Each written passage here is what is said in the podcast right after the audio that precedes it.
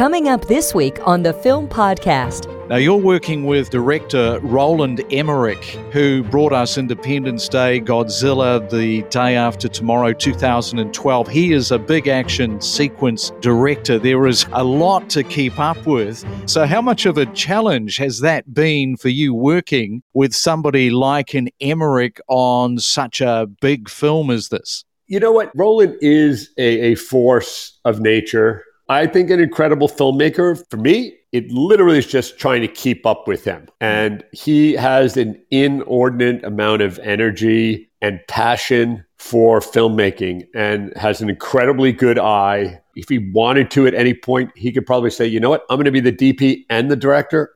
you know, I had never shot $140 million sci fi because most of my career has been pretty much straight up narrative dramas. When you step on that set day one on Moonfall and Halle Berry is looking at you potentially, yeah. you start to think, I've really got to deliver here. When I met Halle, who is just amazing, I was immediately hit with you know you have to light me a lot, right?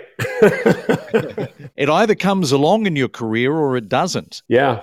How much of that coalescing between the CG department and you as the cine were working hand in glove? Together, we quarantined in Montreal because it was right in the throes of COVID. I don't have that much knowledge about Maya or about these programs to build pre visualizations, but I definitely sat in and discussed what I thought should be an element if it was going to be interactive, what it should be, where it should come from, so that it was something that I could produce on a stage to fit seamlessly into the final product.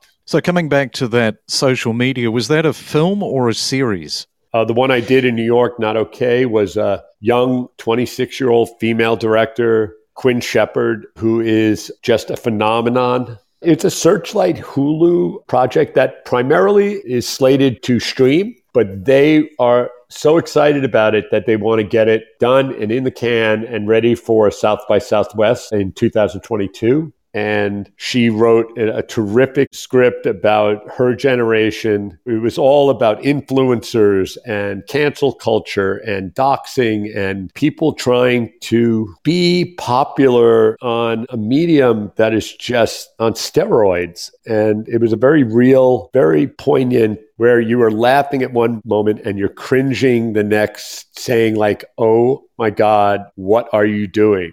I felt very, very fortunate that out of a, a slew of director photographies that she interviewed, that she picked me. And it made me feel really, really promising about my future as a DP. That I'm not just going to be doing multi hundred million dollar event movies. I would like to maintain a balance of both because they both have a place in my career. I like them both.